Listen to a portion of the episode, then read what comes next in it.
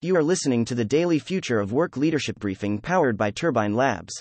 Pfizer says three shots neutralize Omicron, December 8, 2021. Let's get into today's top stories.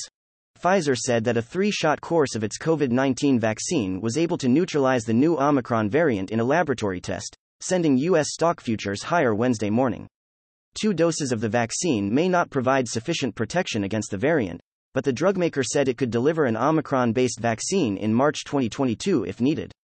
A major outage in Amazon's cloud computing network on Tuesday rippled across businesses and disrupted services for more than five hours, underscoring the increasing reliance that U.S. companies and individuals have on Amazon Web Services. The outage backlogged package deliveries and took down streaming services and household devices connected to the Internet of Things, leaving thousands of people without working fridges or doorbells. The disruption even stretched to Walt Disney theme parks, preventing people from entering the park while the system was down.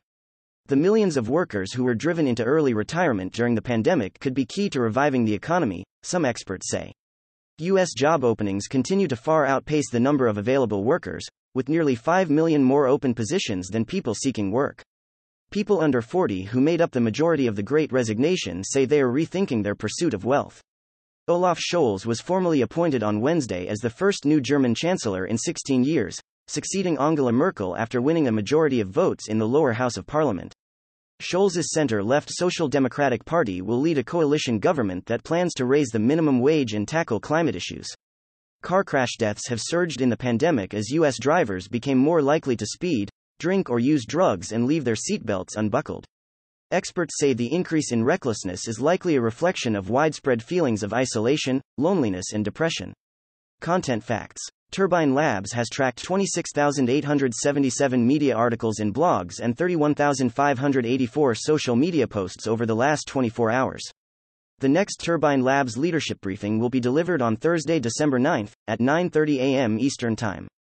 Questions or feedback? Don't hesitate to reach out to us directly.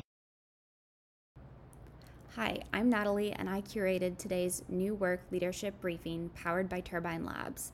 At Turbine Labs, our AI software reads and identifies significant media at 54,000 times the speed of a human reader, so you can take advantage of the most relevant and impactful information without media fatigue or misinformation.